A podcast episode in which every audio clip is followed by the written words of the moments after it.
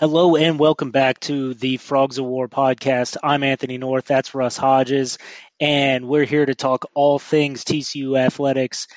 And tonight we're coming off TCU has completed a 12 and 0 regular season, undefeated regular season for the TCU Horn Frog football team. Uh, we're going to talk all things that uh, big time win over Iowa State, looking ahead to the Big 12 championship against Kansas State and all the basketball and volleyball that's taken place in the last week as well. Uh, sorry we're getting this to you maybe a day late. Uh, you might be hearing this Friday morning, headed into uh, the game Saturday. So sorry, we're, we're I'm off on business travel. I'm I'm not at home. If you're seeing on YouTube, I've got some hotel decor here behind me. Um, but uh, thanks for thanks for sticking with us. And I guess Russ, how are you doing tonight? I'm feeling good. Uh, yeah, I appreciate everybody's patience while we get this uh, cooked up tonight. Dealing with a little bit of a sinus cold still. Came down with this past weekend. My allergies are kind of kicking my kicking my ass right now a little bit, but uh, looking looking forward to this weekend. It's going to be a, a really big game, and um, excited to break this all down for you guys and uh, ready to get right into it. So,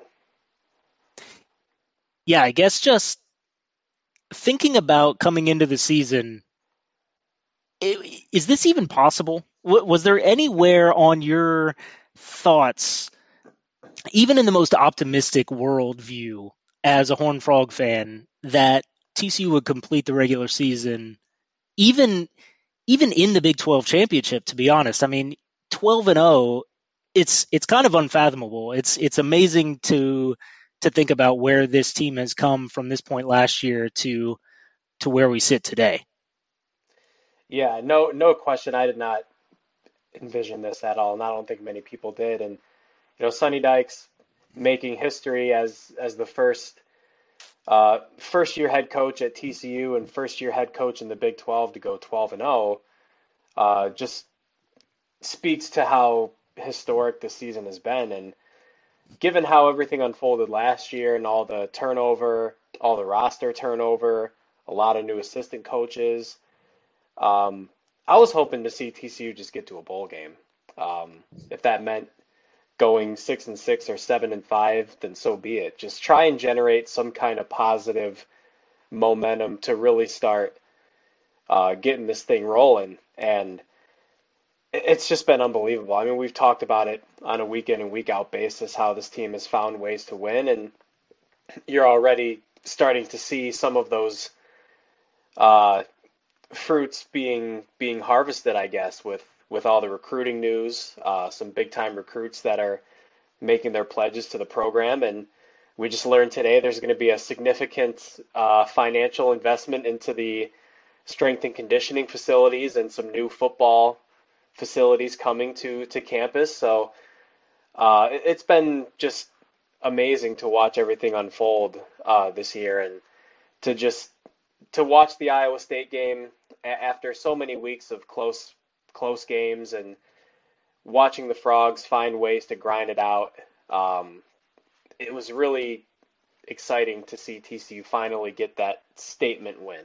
Um, I know Iowa State's four and eight, and it might not be saying much looking at the team at face value, but uh, facing the number one defense in the Big 12 and scoring 62 points, I know two of those touchdowns were on pick sixes, but the Frogs completely dominated this game on both sides of the ball in all three phases. And uh, what a timely win it is, too, when all of the national headlines and all the national media attention is beginning to ramp up about the college football playoff, uh, conference championship games coming up, teams jockeying for position in the top four, uh, b- big blue blood programs that are lurking on the outside in Ohio State and Alabama. So um, every style point, unfortunately, really matters at this phase of the season. And I hate to talk about style points, but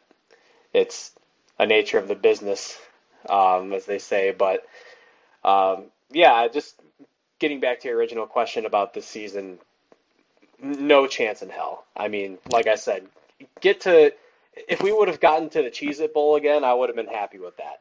Just just get something positive going. Yeah, no doubt. And uh, this Iowa State game uh, was the most dominant game TCU has played this season.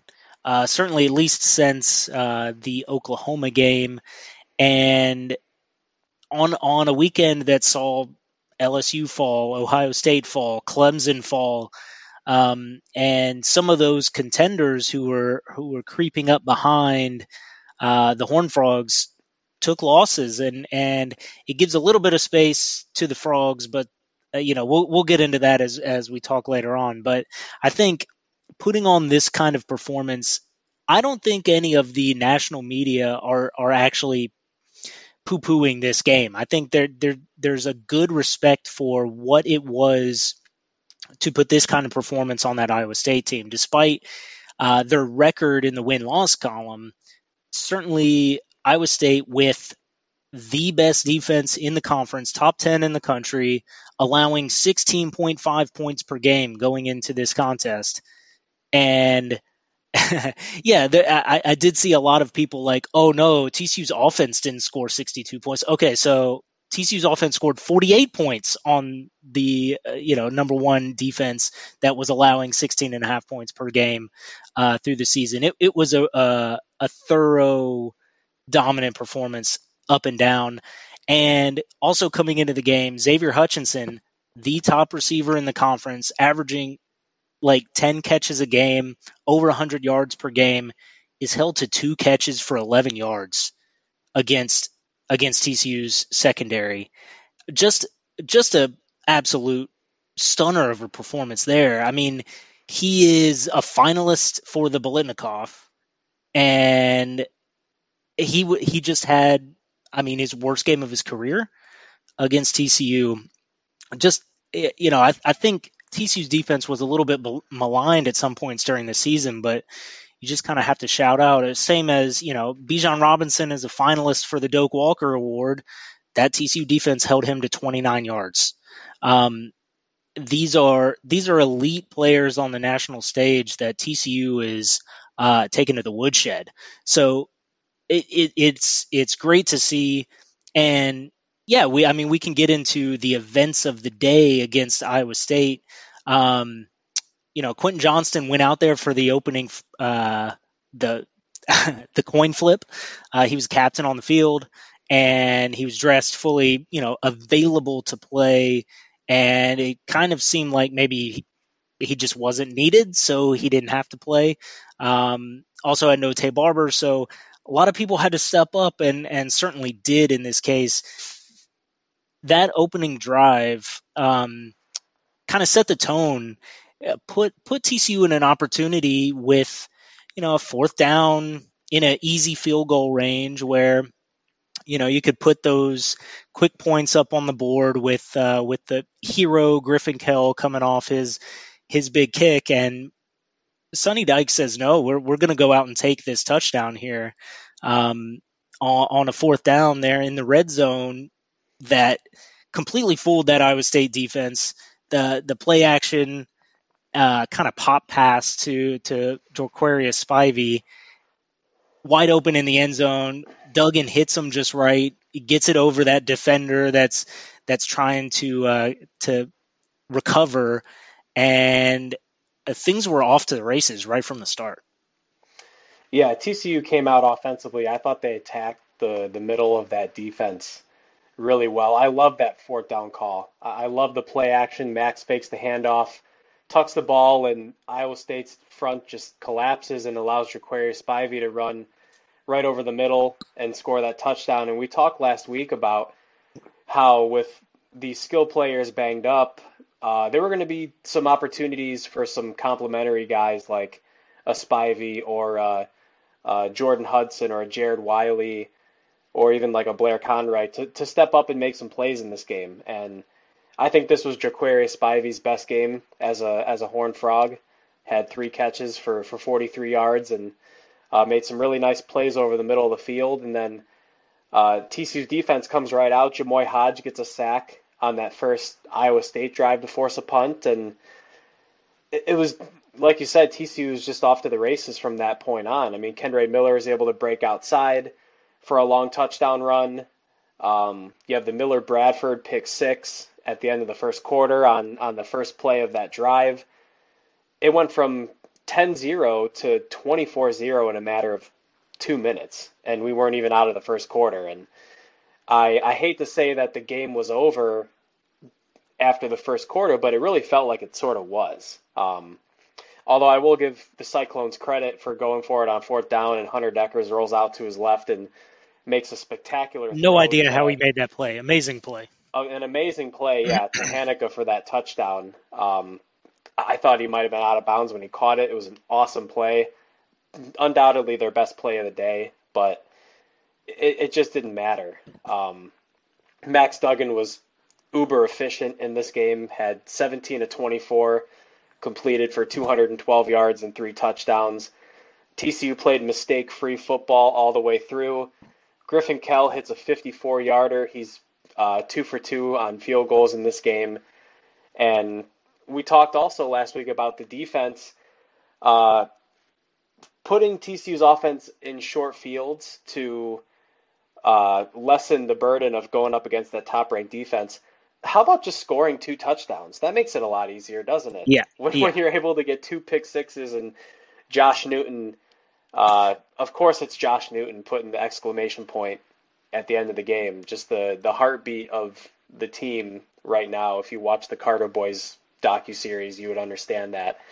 Um, I, this game could not have gone better for for TCU as as a program and as a fan watching the game.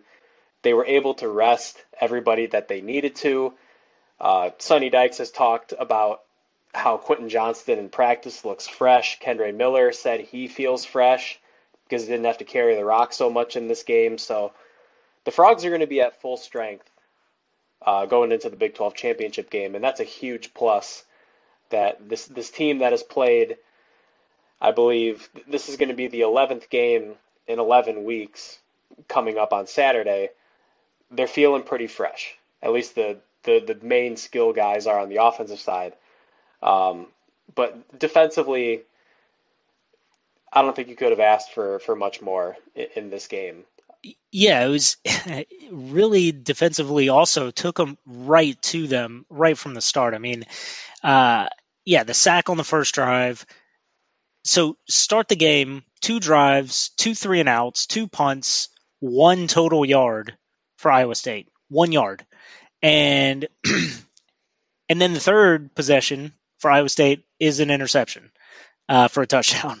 So yeah, I was I was trying to get like a tweet off or something in the game thread where you know I was trying to give oh TCU's already at 17 points in the first quarter more than what Iowa State gives up all season and I couldn't even type it out before Millard Bradford was walking into the end zone with the, with the pick 6 to to turn it to 24 yeah uh and yes it definitely felt like that game was over at that point uh, Iowa State was not going to endure the the level of effort that TCU was at, at once it was pretty clearly out of reach.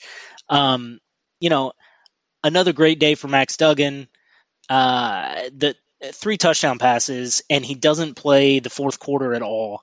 Um, you know, it, it's his stats for the season, and you know, we'll probably talk about his Heisman chances. I think TCU kind of more or less formally began the Heisman campaign for for Duggan uh, here late this week, and um, you know it may be a little too little, too late uh, for for Duggan and for the campaign, but in any case, you know he doesn't play obviously the first half of the Colorado game, doesn't play fourth quarters against Tarleton or Oklahoma or Iowa State, and he's still over uh, 3,000 yards, 29 touchdowns passing.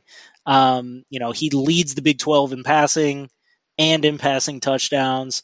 Uh, just a, an incredible season for for Max Duggan. That um, you know, it's it's hard not to just be super proud of of him and and thankful that he stuck around and that he's the kind of person that he is to to continue to put in that effort and and lead to this incredible season that he's giving to TCU and and leading this team to this undefeated record thus far.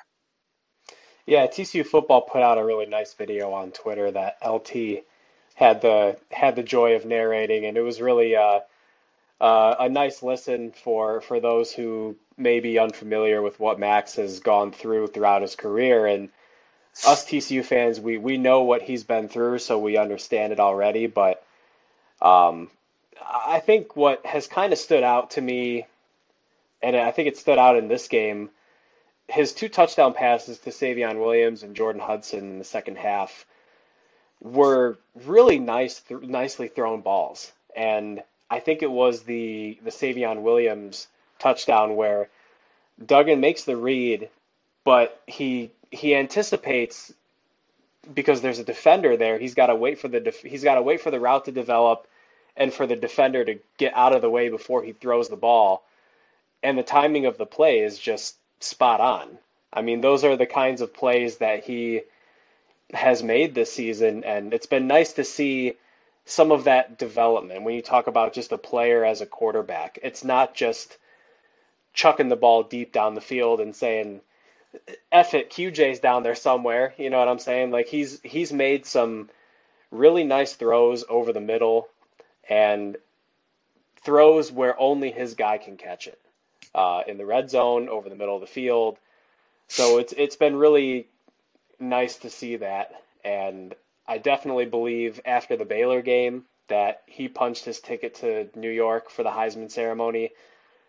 Um, I I think to be completely honest, depending on how things shake out this weekend, I believe I said last week my my top four candidates were Blake Corum, uh, C.J. Stroud, Max Duggan, and Caleb Williams. I think Caleb Williams right now is probably the front runner for the award, but by a lot, I think he's a he's a clear front runner, no doubt. Yeah, I th- and I think that's absolutely fair. But I also believe that should USC lose against Utah and maybe Caleb Williams struggles and Max Duggan has a really nice performance in a, a Big 12 championship win against Kansas State people might start thinking about it a little bit more. I know Caleb Williams obviously has the stats right now, but it'd be really difficult to look away from 13 and 0 and a conference championship uh, as opposed to 11 and 2. And of course, those are hypotheticals, but regardless, all of the awards, the the,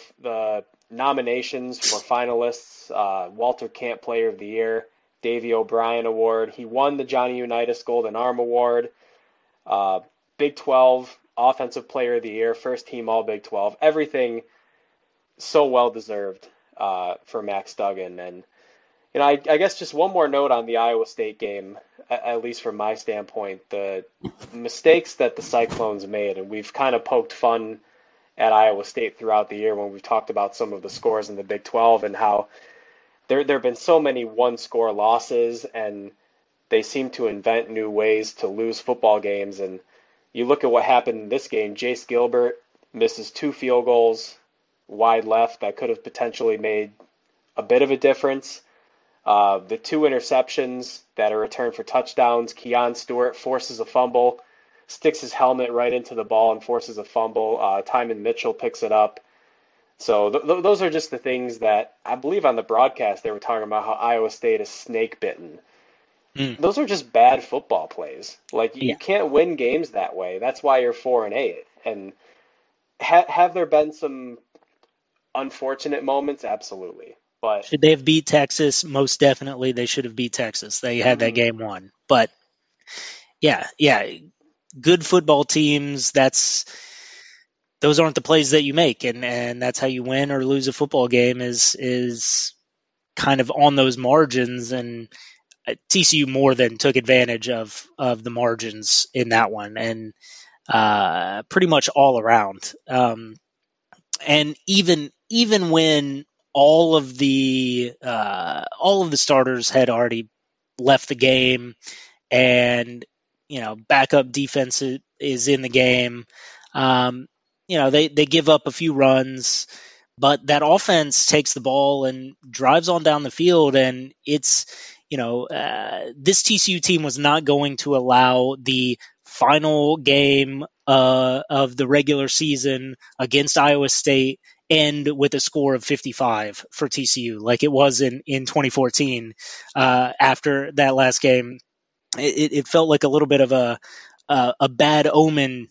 There there were a lot of comments in, on Twitter and in the in the game thread of just like, oh no, here we are at 55. Just like people are so uh, nervous and and scared about this playoff situation. But you know, I think it was nice to see Chandler Morris get that drive and really make a nice throw uh, to Jordan Hudson there uh, for Hudson's second touchdown of the game. Um, you know, to see that even with without Duggan on the field, without Quentin Johnston on the field, and, and all the all the starters, that even the second unit could still take it to what was the best defense in the conference. Yeah, I think th- this is a a perfect situation for TCU going into Big 12 championship weekend, and that your team is playing with a lot of confidence. Your team is healthy. Uh, Sonny Dykes actually talked about how a lot of the guys were sick before the Baylor game, and that was a an interesting little tidbit to hear about that. He said in the press conference that 15 to 18 guys came down with a, uh, some kind of an illness uh, that week, and they they kind of they, they rolled into Waco, uh, not really knowing what to expect in terms of their health and everything. But uh, you have to believe that the, the locker room is feeling good right now. Um, huge game coming up, obviously, but uh, players playing with a lot of confidence, and I think that's a really important factor as we now look ahead to to the conference championship game. All right. With that, um, we'll we'll move on from the Iowa State game. We're now nearly a week uh, removed from it, so you know it's we're we're already on to the the conference championship week. But just to close out the final week of the regular season, um, again, no stakes for bowl games. So all the teams that could make bowl games already had reached their sixth win. Um, while Iowa State and West Virginia could not. Um, that didn't mean that uh, they weren't playing hard because West Virginia, uh, third string quarterback, comes and takes down Oklahoma State. Um, you know, to to kind of put a final damper on on that Cowboy season. Uh, certainly, obviously, Kansas State took down Kansas to earn that final bid into the Big 12 championship with a win over Kansas uh, 47 to 27. On Black Friday, Texas took down Baylor 38 27. I think, um, you know, it, it'll be interesting to see where Texas ends up even after this conference championship week. Um, I, I think Texas will will see a lot of regret in their season maybe you know to to fall in the way that they did to Alabama early in the season, um, and and to fall in in such a close game at the end to to TCU in the end. Uh, I, I think I think they're gonna feel like going into next year. Oh yeah, everything's fine. Um, but you know, I think it's pretty clear. Bijan Robinson, that was his last game. Uh, it probably, I don't know if he's announced yet, but I can't imagine he plays in a bowl game uh, for Texas. That that he'll go on and move on to to the NFL draft process. Um, so th- there'll be a little bit of starting over for the Longhorns, but I think it's you know no matter what they're going to uh, consume a lot of the oxygen of, of national media conversation and Arch Manning come into town and uh, you know, the the quarterback competition that is sure to begin there as Quinn Ewers kind of struggled much of this season there in Austin. And I guess Hudson Card has already announced a transfer yeah. portal. Is that is that correct? Did I see that? So yeah. um, should be interesting off season as always uh, for the Longhorns. And then the other one that is is pretty fun here: Texas Tech takes down Oklahoma in overtime. Um, kind of a complete failure from Oklahoma to to even be in this situation. But um, you know, good for Texas Tech. I'm happy for them. I think it's it was one of those awful days for Oklahoma fans as they see Spencer Rattler thriving, they see Lincoln mm-hmm. Riley thriving, Caleb Williams thriving. Meanwhile, they're losing to Texas Tech. Uh, just you hate to see it for the Sooners.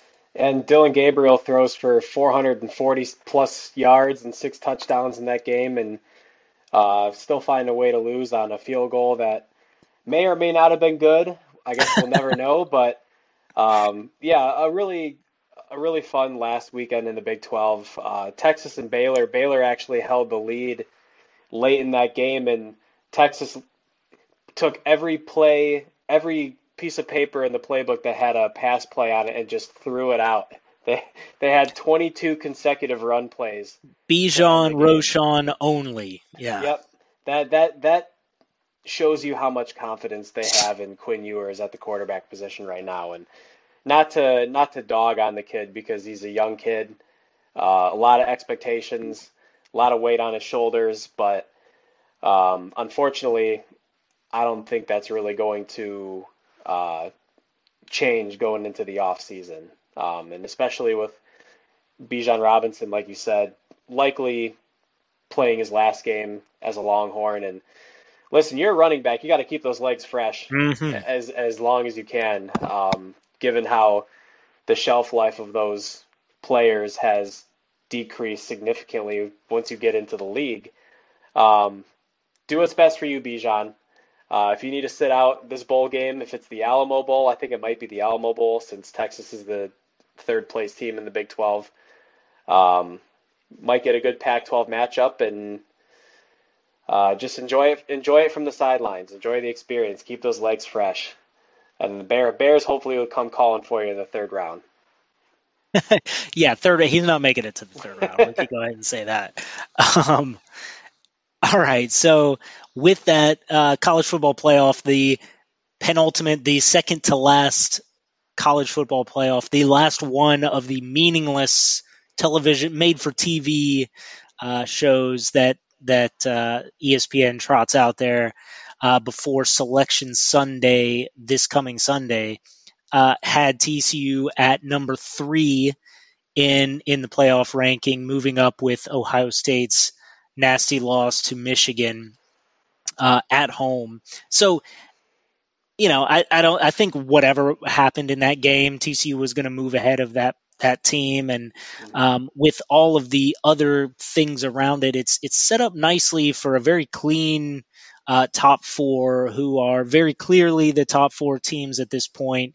Um, so ah, it's it's too neat for college football and there just has to be something crazy is going to happen and maybe it's you know you're if you're listening to this friday maybe it's friday night in las vegas for the pac 12 uh, championship with utah and usc maybe something crazy happens there. Uh, hopefully, nothing crazy happens in Arlington on Saturday. But you know, I think it's it's really tough because it feels like we are in this same spot where how can TCU not be in? How how can you how can you watch this entire season, see what TCU did, and leave the frogs out? Um, you know, Michigan doesn't have to play Ohio State again. Uh, USC doesn't have to play Oregon or Washington at all.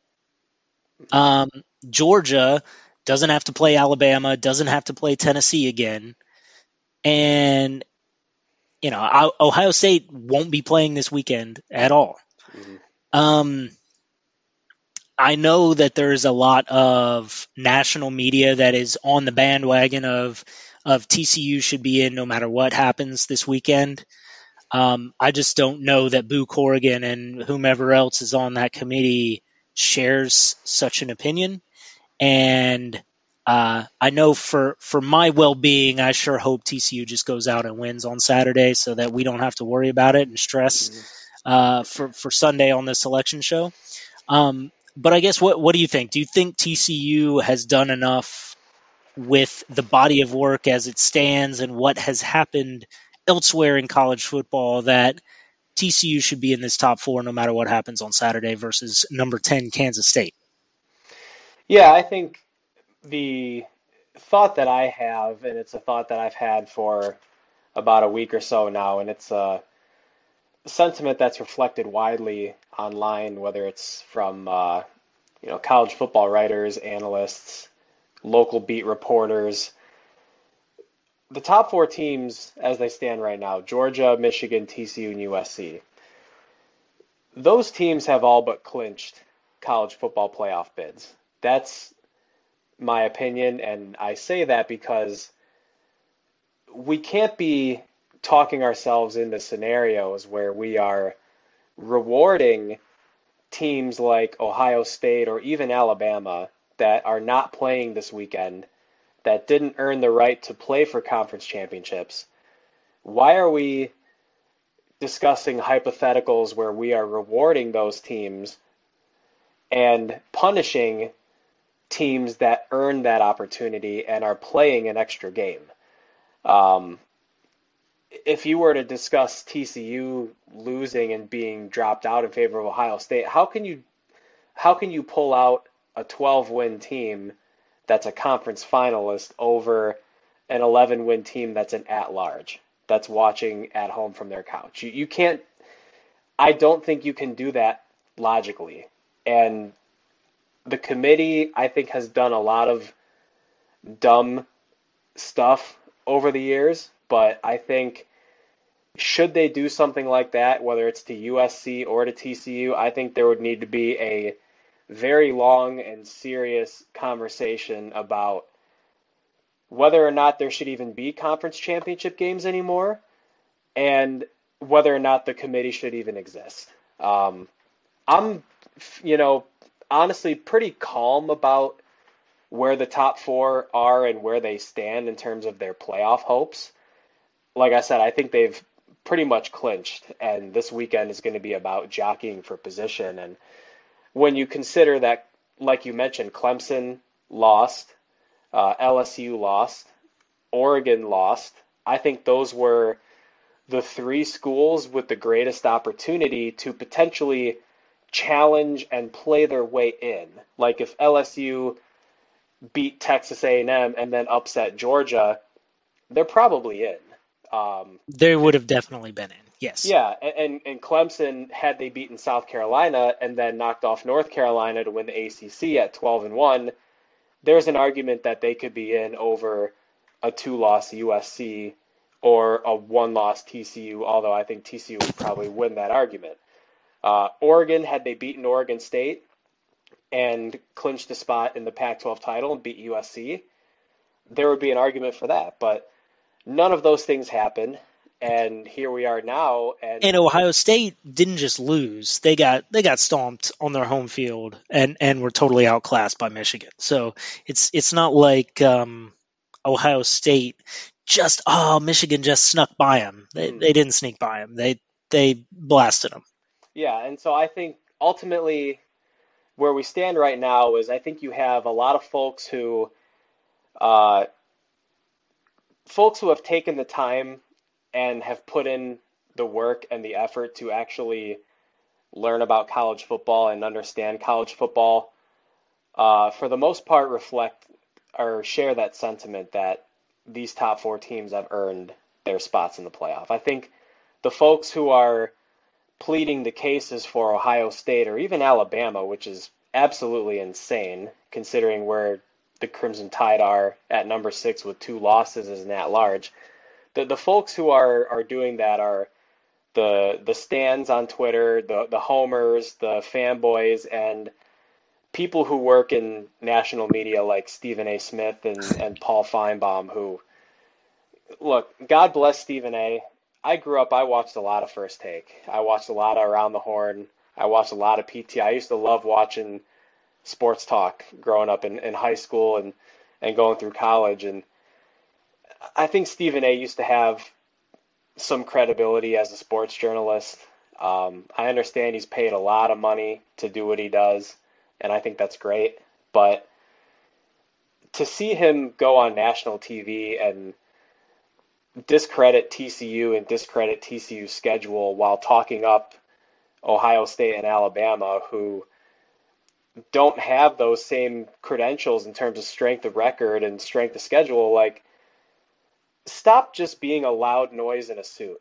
Like, can you actually sit down and do some homework before you get on TV and spout off absolute nonsense? Because the problem is, a lot of people watch those shows and rely and that may be the only place they hear about TCU at all. Correct. Yeah, and and with Paul Finebaum as well. And I know Paul works for the SEC network, so you know he's going to have a little bit of a slant. But it, I, I would caution anybody who who genuinely wants to be informed about college football and learn about college football and where these teams actually stack up against each other from an objective standpoint.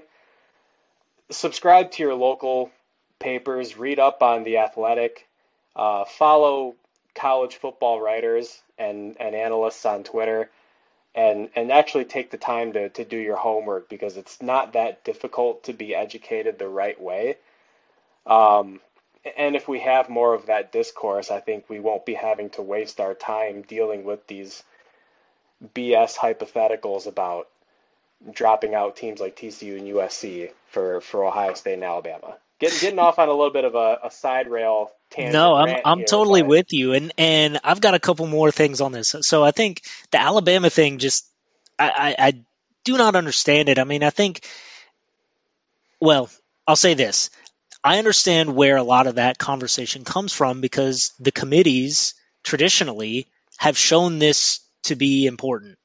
They've shown dollar bills and eyeballs and big stadiums and uh, you know big t-shirt fan bases to be a driving factor in how they make their decisions. We know this to be the case. We knew it in 2014, and we know it today. So, you know, I, I do understand where the there is a a cynical sector of college football fandom that I have to agree that this committee just may decide that it's whatever. We we want it to be Ohio State, so it'll be Ohio State. We want it to be Alabama, so it'll be Alabama. The end. Um, and there's nothing else you can do about it because that's who we've given the power to. Um, and no matter how many metrics or strength of record or whatever else, they'll come up with something to to throw at the wall to say it should be what they want it to be. Um, and yes, that's cynical, but the committee has shown us nothing to the contrary.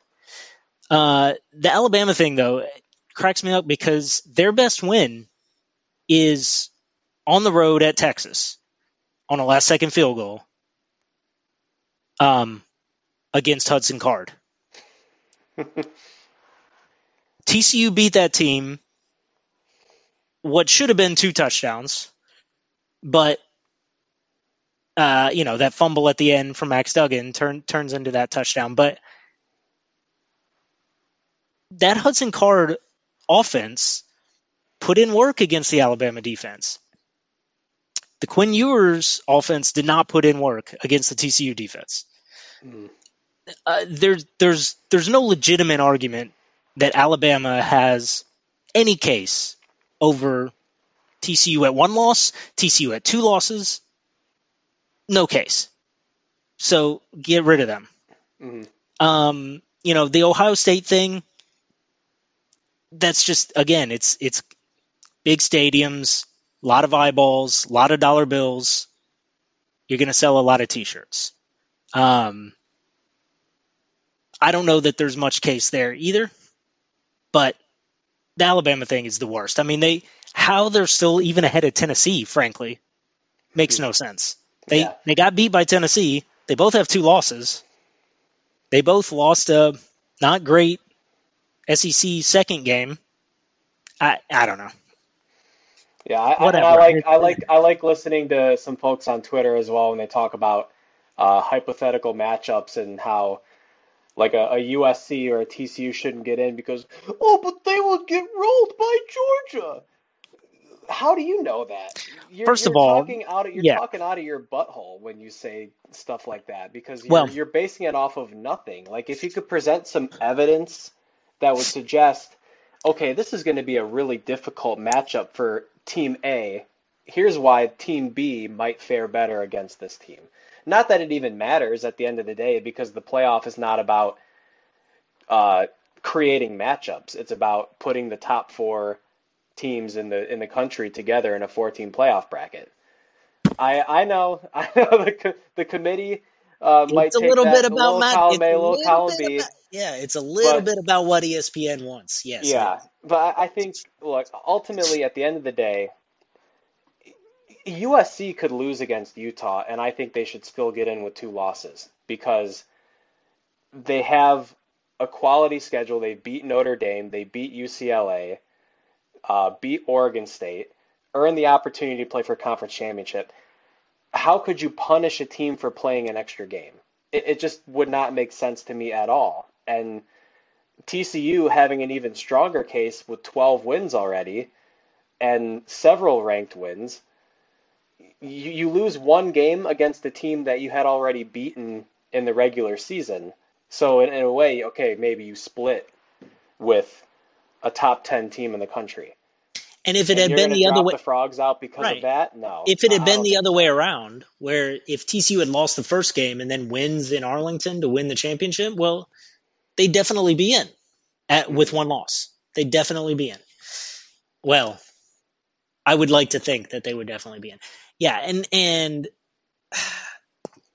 it's it's a TCU and USC have advanced beyond the point that Ohio State and Alabama have. hmm Right? It's you know you wouldn't say so in the NCAA tournament. TCU loses to Arizona. Arizona then goes and like loses to Houston. That doesn't. We don't then get to see TCU play Houston in the Elite Eight. That's you. You didn't get to the next round. You're hmm out. Um, you know, Ohio State, you had your chance to get to the next round. You didn't. You're out. Go yeah, play in the Rose Bowl or the Orange Bowl or wherever you feel like. And and I'm sure everyone will watch that and all your fans will buy your t-shirts and that'll be great for ESPN as well. But you're you you missed your opportunity to get into the playoff. yeah. It's when you look at 12 game bodies of work, like what we're seeing this weekend. And again, it would be different if there were teams like Oregon or LSU or Clemson that legitimately had chances to play in.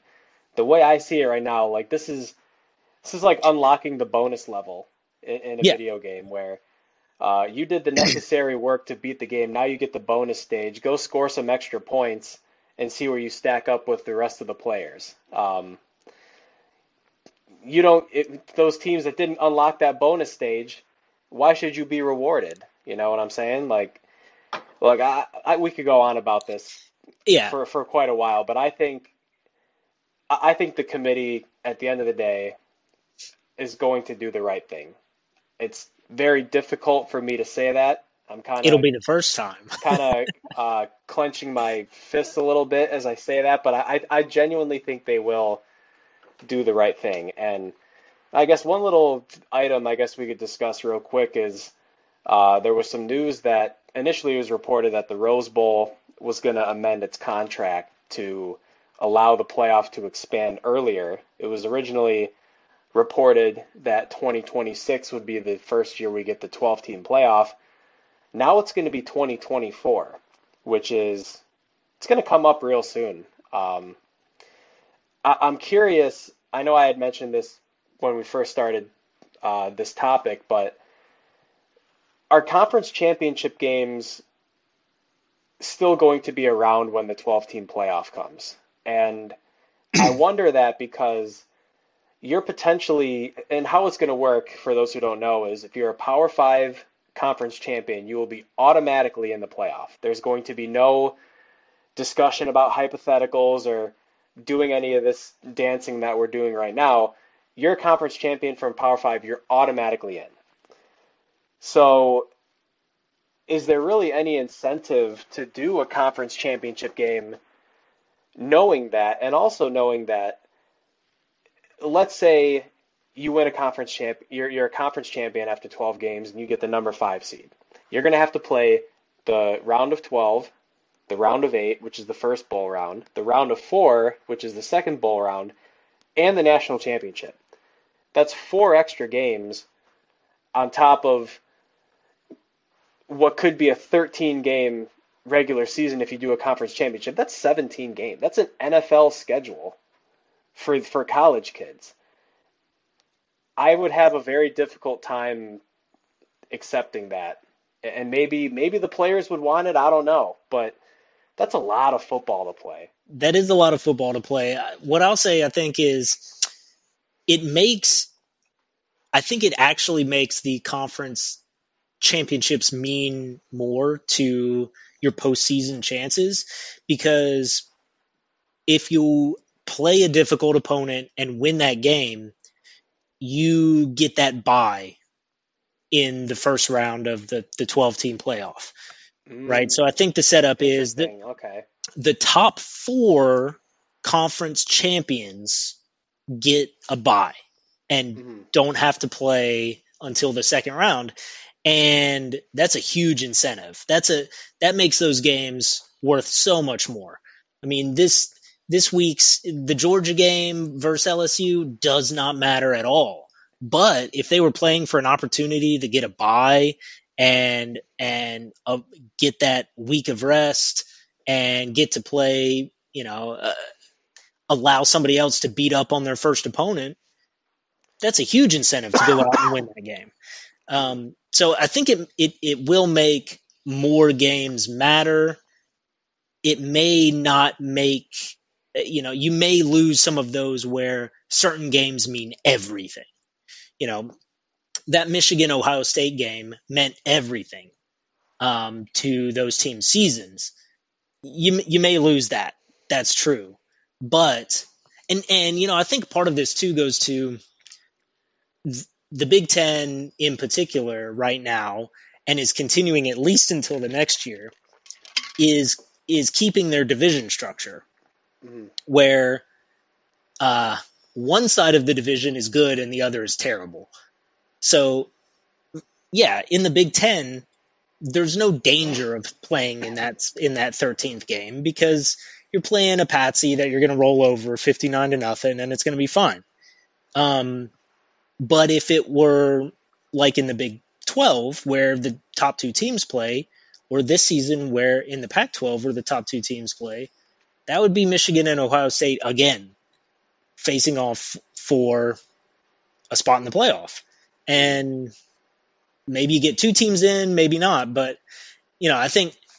I think that going forward is going to be exciting. It's going to be fun, and it will keep more things alive for longer it gets a you know a, a sixth conference champion into the playoff every year. So mm-hmm. you know somebody Tulane or Boise State or whomever gets that chance to to really prove it on the field. Um, mm-hmm.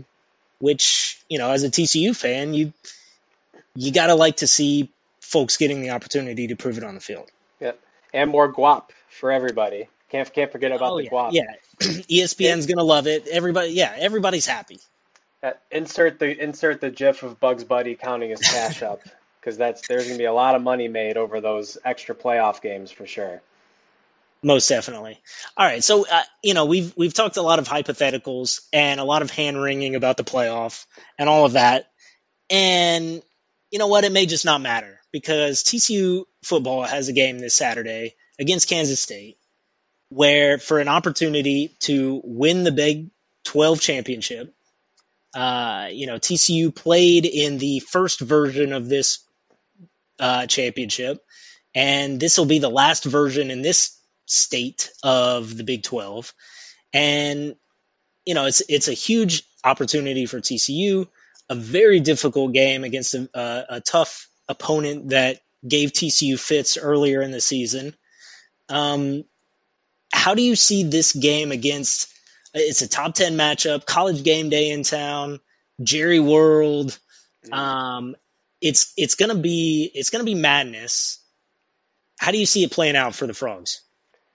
Yeah, knowing college game day is going to be there uh, gives me a little bit of a confidence boost. Just knowing historically how well the Frogs have fared.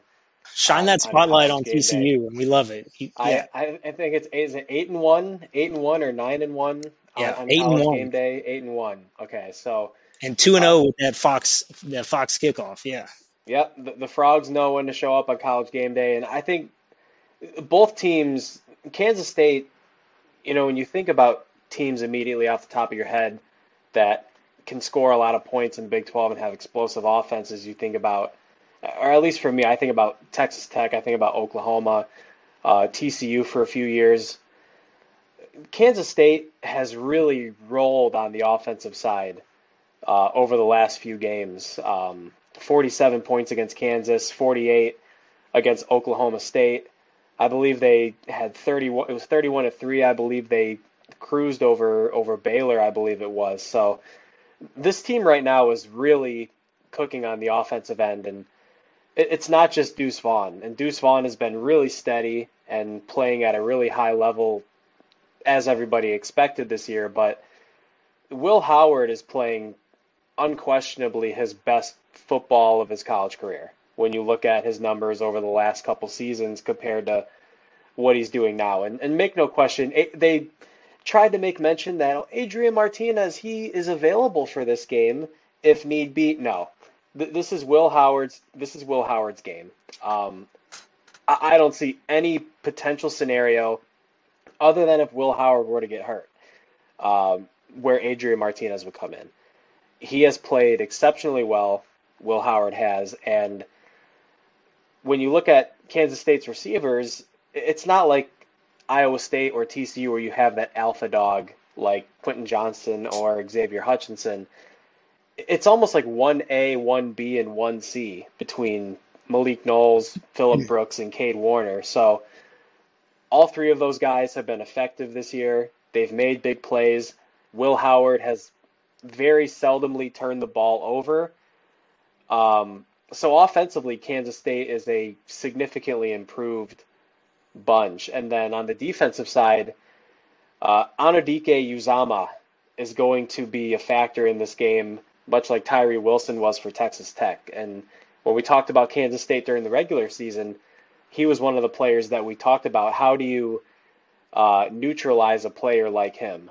Um, so he's going to be a factor for sure. Uh, TCU winning the regular season matchup 38 to 28. I will get to our predictions a little bit later, but I think this is going to be another uh, fast-paced, potentially high-scoring game.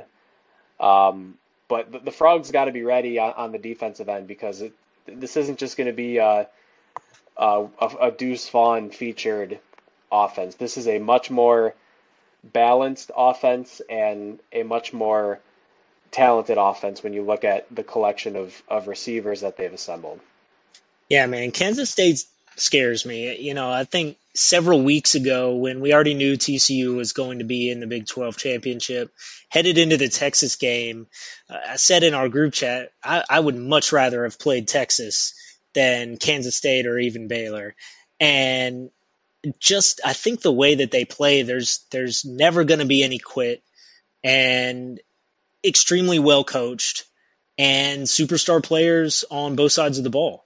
Um, so I, I, think it's it's definitely going to be a challenge. It's reflected in point spreads and and you know national sentiment and all of that. I think there's there's a lot of backing for Kansas State right now, and and it's well deserved. I mean, Will Howard is is a horn frog killer. I mean, he he took down TCU back in Fort Worth in 2020. He very nearly did again here in 22, um, coming off the bench after one possession. And, you know, I think he is, he's fully capable of taking advantage of whatever TCU is going to give him. Um, and I guess one thing on the game from in October against Kansas State that I kind of have to get off my chest because we keep hearing about how TCU won this game because Kansas State's quarterback injuries. I, I disagree with the premise entirely. Um, Adrian Martinez played three plays. Jake Rubley played six plays. And the rest of the game was Will Howard doing Will Howard things, and he was great, and he went on to win a bunch of games. Mm-hmm. Uh, Will Howard is their best quarterback right now. And Will Howard played all but nine plays of offensive snaps in that game. And yes, one of those was a terrible interception from Rubley, but I, I, I don't really know. I, I at the point where um where Howard came out of the game for a few plays, uh, Rubley Rubley came into the game already trailing TCU. TCU had already that 18 point comeback, all of that stuff. It was already it was already done. Mm-hmm. There was no well because the quarterback got hurt because Adrian Martinez. It was because Adrian Martinez got hurt that Kansas State even scored any points. Mm-hmm. Uh, Adrian Martinez wasn't doing anything against that TCU defense. Um, and whether he came into the game hobbled or not, uh, Will Howard is was very clearly the best quarterback for this team all season. Um, I, I don't know. I I just I get upset with that because it's a you clearly didn't watch the game and you just like listen to some narrative about TCU hurting quarterbacks. Uh, that's not the reason why TCU won that game. TCU won that game because TCU's defense gave up zero points over the final 40 minutes of gameplay. Um, and if that's the kind of performance they put in on Saturday, they're going to come out and win again. And it's not going to be because Will Howard played or whomever's at quarterback. Mm-hmm. Um, I don't know. I, I get a little. I, I'm not again going off on tangents. I don't want to get too much on that, but you know, I think that's a that's a narrative that TCU's heard to kind of downgrade uh, their performances this season, and that's one of those cases where it's just it's just not true. And let's not forget they also had a couple opportunities to kick field goals and potentially uh, two missed field goals in that period. lead a little bit. Yeah, this and it's kind of interesting thinking about that. TCU has kind of benefited from some missed field goals in some of these games. When you look at Iowa State, Jace Gilbert misses two. Uh, Baylor missed a field goal. Kansas State a couple missed field goals. Kansas had a, a missed field goal. Um, so some of that good fortune, yeah, sure, but your defense is also uh, putting those teams in positions to have to attempt kicks from 40 yards, 43 yards, 45 yards, and you know how kickers are in college football, man. Uh, life is like a box of chocolates because you never know what you're going to get. Uh, unless you're a TCU fan, you know what you're going to get with Griffin Kell, and that is rock solid execution Let's except that up. one extra point that he missed. But yeah. anyways, um, you know, I think for for this game, a lot of the keys are going to be the same. Um, offensively, again, the Frogs are well rested. Quentin Johnston, I definitely believe is going to be featured early and often in this game. Establishing the run is going to be really important too. Uh, the Frogs kind of struggled to run the ball against Baylor. Uh, Iowa State, Kendre Miller did rush for 72 yards and, and, two touchdowns, so it was nice to see a little bit of of success there. But uh, TCU is going to need to to really establish the run in this game, and I think that's also going to help take uh, Uzomah out of being a factor. Is how do you neutralize a big time pass rusher? Well, you run the ball, you find ways to roll the quarterback out of the pocket or get the ball out quickly, uh, continue to use the running backs out of the backfield the way TCU has over these last couple of games. Um, targeting tight ends like Jared Wiley and Geor'Quarius Spivey over the middle, taking advantage of some soft zone coverage. Jared Wiley had his best game of the season against Kansas State. He had five catches for 74 yards and a, and a touchdown. So uh, it'll be interesting if TCU looks his way quite a bit in this one. He's been kind of quiet since then, but um, you know, for, for TCU offensively, establish the run. I expect a pretty heavy dosage of Quentin Johnston, and then for Max Duggan, I think, and I'm not trying to be this guy, but could this be a Heisman moment for him? Um, I think the Baylor game, I think the Baylor game and the Iowa State game essentially sealed the invitation, right? You could potentially go out and and make your stake for the Heisman Trophy with a Big 12 championship and a 13 and 0 season and a dominant performance. And Um, not not trying to put too much pressure on him, obviously, and I don't think Max is the kind of player to you just you listen to the way that he talks and the way he conducts himself. I don't think that's uh, noise that he really listens to, but no, not um, at all. And, and you know, I think the the odds on that are don't represent the percentage chance that it happens. I think Duggan is the second um, in the odds behind Caleb Williams. Caleb Williams is minus 2,500. So that's an over overwhelming favorite. Extre- you, you pay 2,500 to win $100 if he wins. Duggan is plus 2,000, where you, you pay $100, you win $2,000 if he wins. That's, that's a, uh, he's a big underdog even at, at the second best odds, but there's absolutely a case or a situation that could happen this weekend where Caleb Williams comes out and is not good against Utah. And they lose for the second time to the same team. And he puts on a terrible performance where Max comes out and has an amazing game to beat a top 10 team and win a, a conference title. So there's there's a percentage chance that that happens, and I think it's better than what those odds are reflecting. Mm-hmm. Yeah, and I think uh, some other keys for this game as we look at uh, TCU defensively. I think Deuce Vaughn is still priority one, um, as well as Will Howard has played. You still have to make him beat you.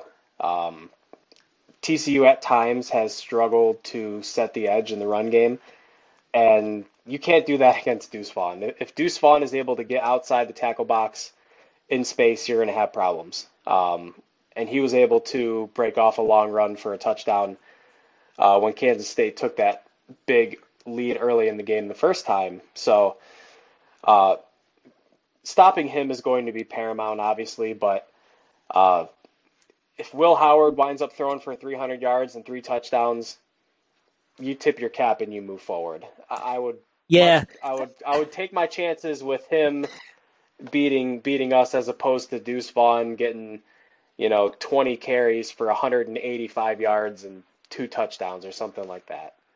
Yeah, I, I hear you there, and and I will say, I think you said something similar before the last game, and as Kansas State was running up points, I was like, this this dude.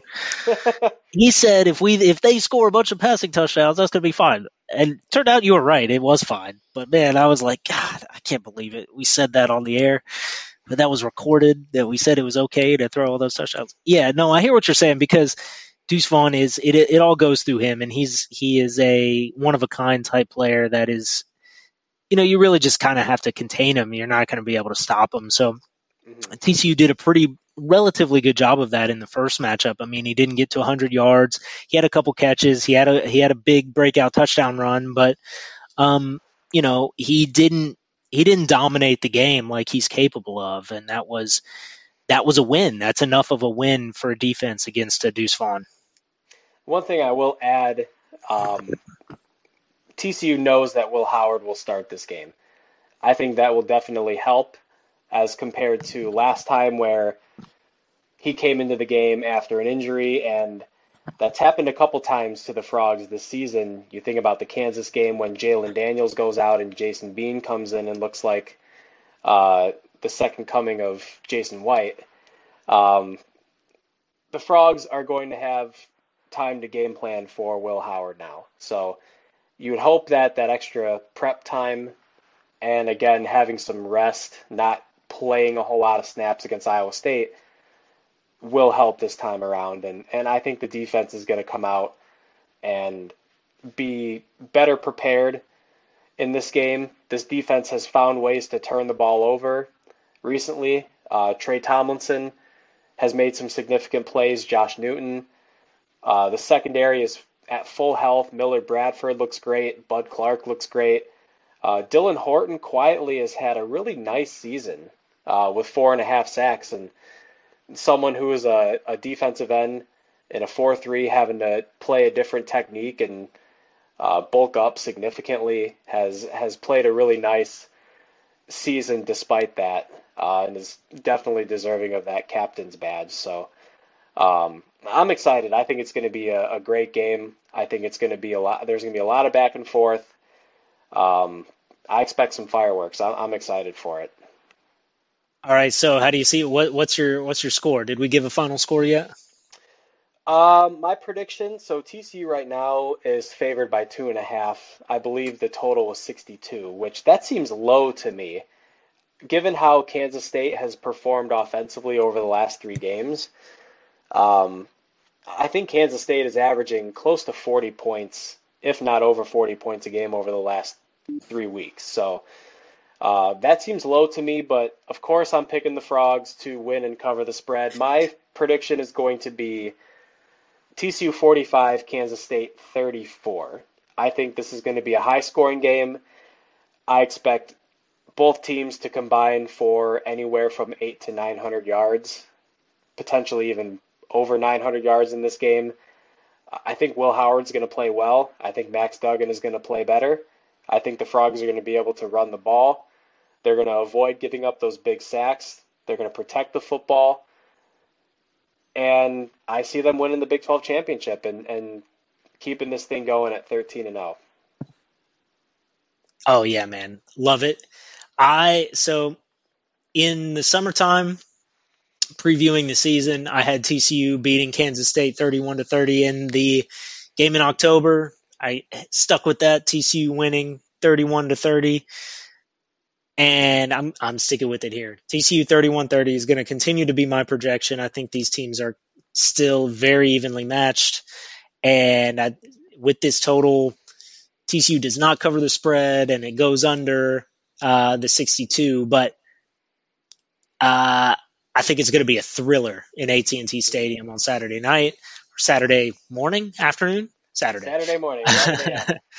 uh, yeah, get out there early. Uh, go go see the Heim Barbecue has been saying that they're going to set up a free tailgate out there. So get yourself some barbecue, the best the best in the world.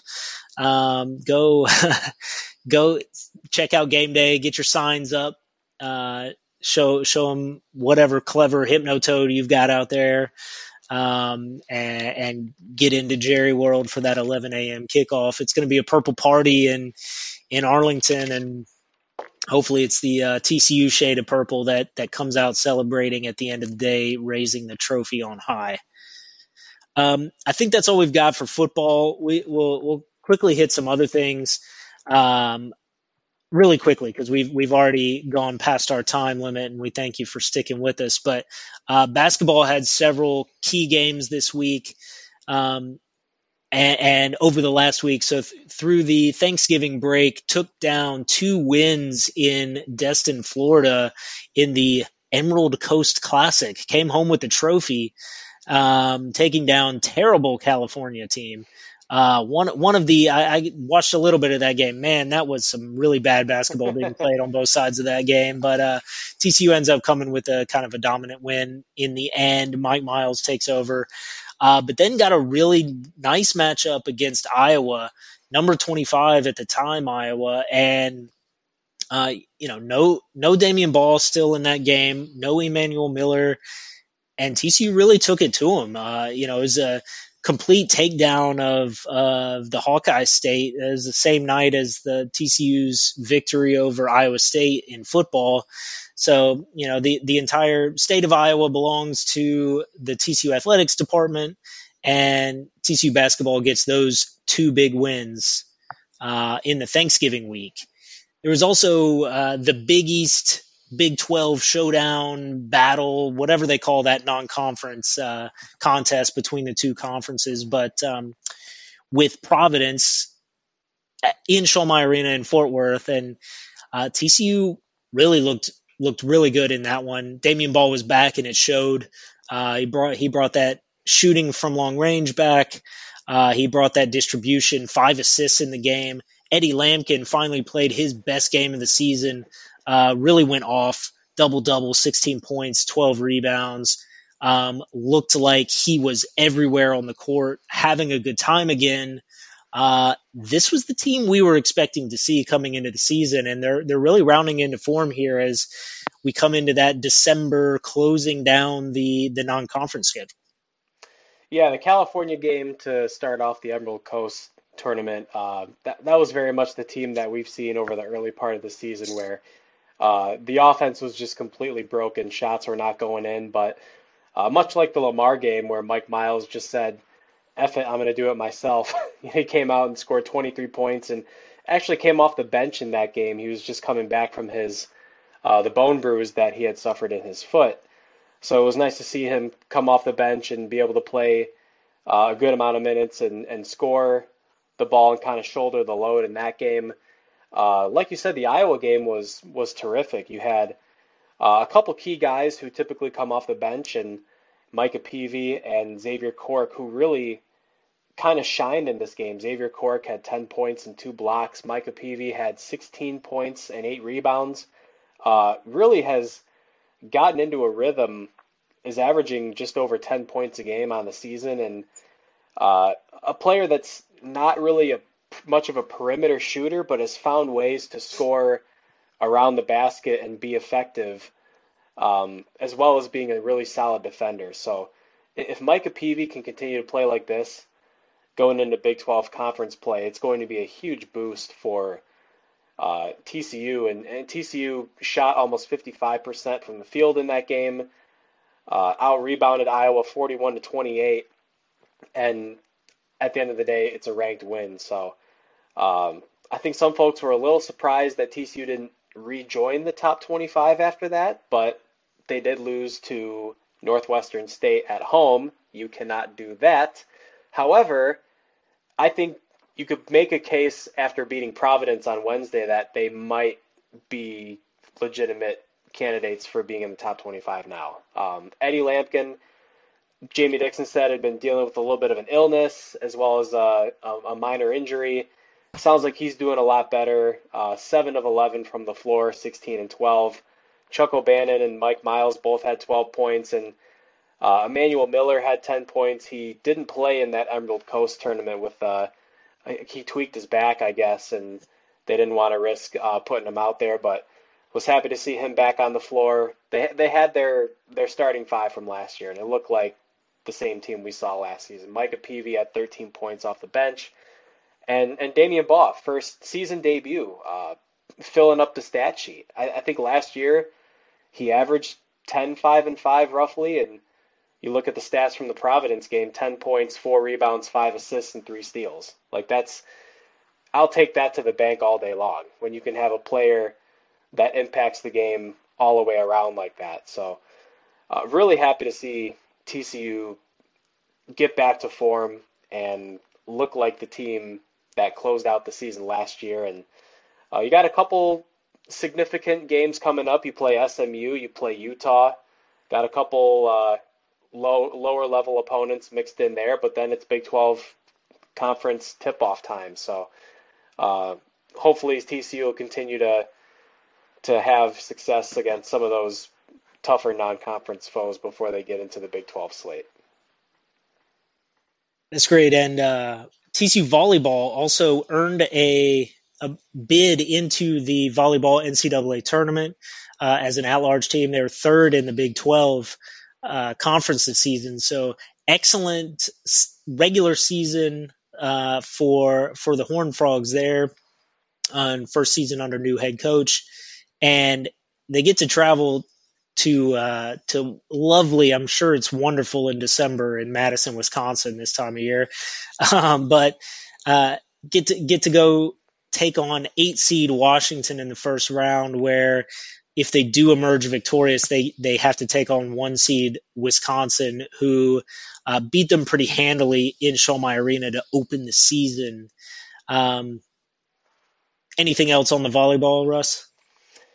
Uh, you know, just congratulations to the to the program. Uh, Jason Williams in his first year as the head coach. We've talked about volleyball a little bit over the last couple of weeks, but uh, as a TCU fan, really excited to see the turnaround of the program. They finished 16 and 10 overall in the regular season, 11 and 5 in the Big 12, which is the best finish in, in school history in the Big 12 conference. Uh, first tournament bid since 2016, and only the fourth tournament bid in school history. So, a really significant accomplishment, and Uh, clinching as an at-large uh, at-large team, they'll get Washington in the first round, like you said, and that'll be uh, tomorrow. Which once this podcast goes live, will be today. Um, and then Wisconsin gets Quinnipiac. Wisconsin's going to win, so it'll be Wisconsin in the in the next round. And and as you mentioned, that's a really tough matchup. Would like to see at least one win uh, in in the tournament. I think that that would be awesome and and can generate a lot of positive momentum going into the off season, going into next season. Um, but cheer on the Frogs. I know they'll be streaming that match uh, against Washington on the NCAA website. I believe it might be streaming on ESPN as well. So if you got a ESPN Plus account, go ahead and tune in. Uh, if you're on NCAA, go ahead and tune in there as well. And root for the Frogs as they look to make a little bit of noise in, in, in the postseason here in volleyball. Absolutely. Exciting times for the Horned Frogs.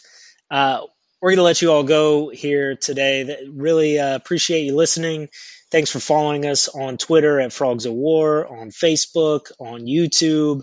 Um, we will certainly have game thread and live tweet coverage of the big football game this weekend. And, um, you know, it, it's, it's exciting times and, you know, hopefully my uh, my flight in the morning all goes smooth, and I get back to Texas and uh, can can get there to to be in AT and T Stadium for the game on Saturday against Kansas State. Really looking forward to it. I think it's it's going to be a great one, and uh, could be an all time incredible moment for the Horn Frogs to to have the opportunity to win that that trophy and lock in a spot in the college football playoff. Absolutely. Looking forward to it. It's going to be an awesome weekend, that's for sure. All right. With that, we'll let you go. Thanks. Go Frogs. Go Frogs.